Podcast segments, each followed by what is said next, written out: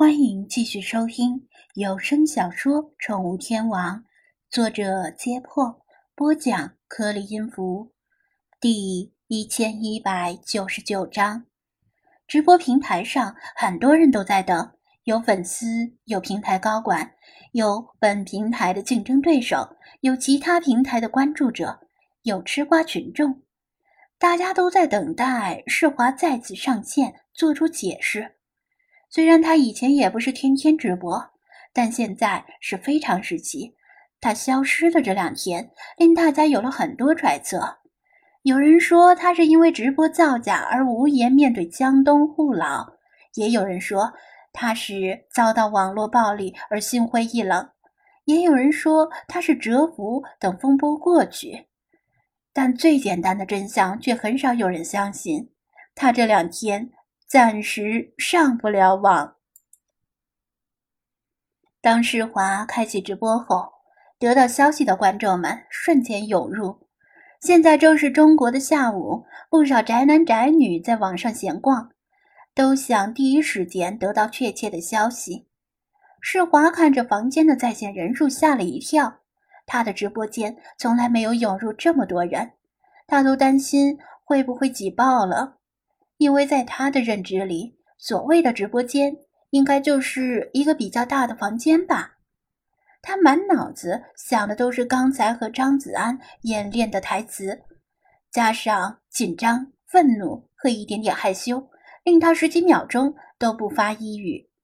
这可不是平常的他，以前他一开播就会各种自我感觉良好，吹嘘自己多么有钱，然后因为粉丝的故意质疑而发脾气，这种异常的状态更令他的粉丝们着急，而很多吃瓜群众则猜测接下来他是不是会拿出一封道歉信来念。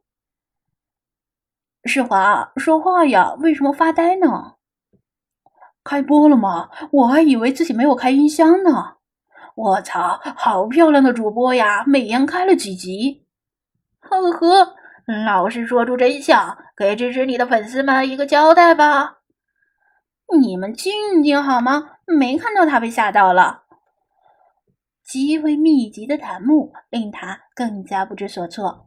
他看了一眼张子安，他猜出他其实被精灵们注视着，有些放不开，便会意地把电光玻璃重新调成磨砂状态，隔绝了其他精灵的视线。但依然可以听到他的说话声。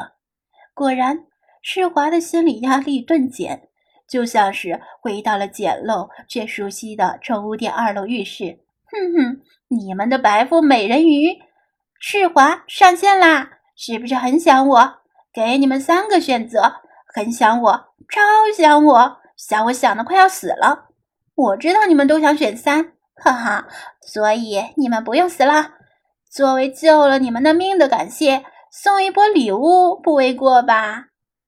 他指着自己的脸，露骨地暗示道：“我可是水族哦，所以如果能送同为水族的礼物，就再好不过了。”水族礼物，当然是指礼物中最贵的大闸蟹。他又回来了，那个明明很穷酸，却总是打肿脸充胖子的世华，再次令粉丝们发起一波吐槽。当然，送礼物的也大有人在，其中不乏他点名的大闸蟹。送礼物的都是他的死忠粉，他们知道这是世华最需要的时候，已经自发地成立了后援团，有钱的出钱，有力的出力，你5块，我10块的筹集购买礼物的资金。世华加油，我们永远支持你。世华粉丝后援团送出一只大闸蟹，并留言：世华，你是最棒的。世华粉丝后援团送出一只大闸蟹，并留言：又漂亮又善良，就是经常犯傻。世华粉丝后援团送出一只大闸蟹，并留言：谢谢你一直以来给我们带来的欢乐和感动。世华粉丝后援团送出一只大闸蟹，并留言：黑子，都去死好吗？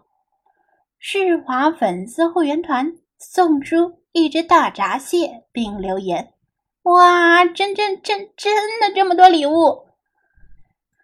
世华心花怒放地盯着屏幕上闪过的一连串礼物，这简直是太梦幻了，梦幻到他以为自己真的是在做梦。他读着一条条的留言，感觉自己又要哭了。但经常犯傻是什么鬼？这句话是多余的。在后援团的带动下，普通粉丝们也慷慨解囊，送出自己力所能及的礼物。大量礼物砸下去，又引来更多不明真相的吃瓜群众。直播间里观众数量爆炸般的增长，这是很完美的热场，气氛被烘托的高潮。等檀木稍息，他深吸一口气，开口说道：礼物很棒，我很喜欢，再多送些就更好了。但我知道你们今天来不只是为送礼物，对吧？观众们听明白了他的言外之意，他终于要对那天的事件做出解释和说明了。关心他、喜欢他的粉丝们纷纷发送弹幕，推促他赶快开始平时的直播。无论是念童话也好，犯傻也好，总之不要理那些来直播间里阴阳怪气捣乱的人。借着这股送礼物的热潮，把之前发生的事情冷处理，让话题自然而然地淡下去。就算他是在作秀又怎么样呢？他还这么年轻，看上去可能还不到20岁。年轻人谁不爱虚荣？谁不会犯错呢？难道就因为他犯了一次错就要一棍子打死？世华没有理解他们的苦心，就算理解了他也不会这么做。他收敛了笑容，以罕见的正经姿态说道：那天在马赫鲁港海边，我救了一个溺水的冲浪者。在此之前我与他素不相识，在那之后我也并不认识他，甚至连他的名字也不知道。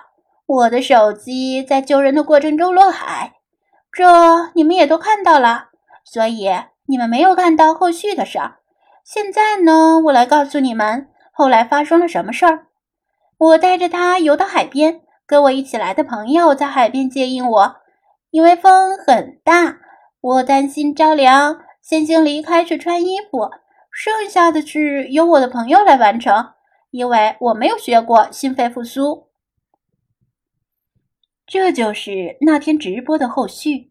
他知道观众们不会轻易地相信他的一面之词，把手机摄像头对准放置在旁边的笔记本电脑屏幕，电脑上启动了播放器，一个皮肤被晒成深棕色的小伙子出现在画面中。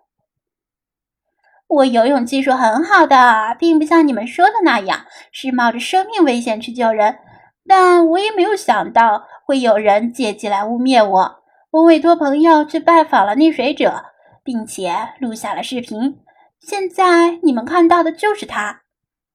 说完他点击播放键。嗨，我叫萨利姆奥贝德，我是一个贝都因人。视频中的萨利姆直视镜头，深情地说道：这是我重获新生的第2天。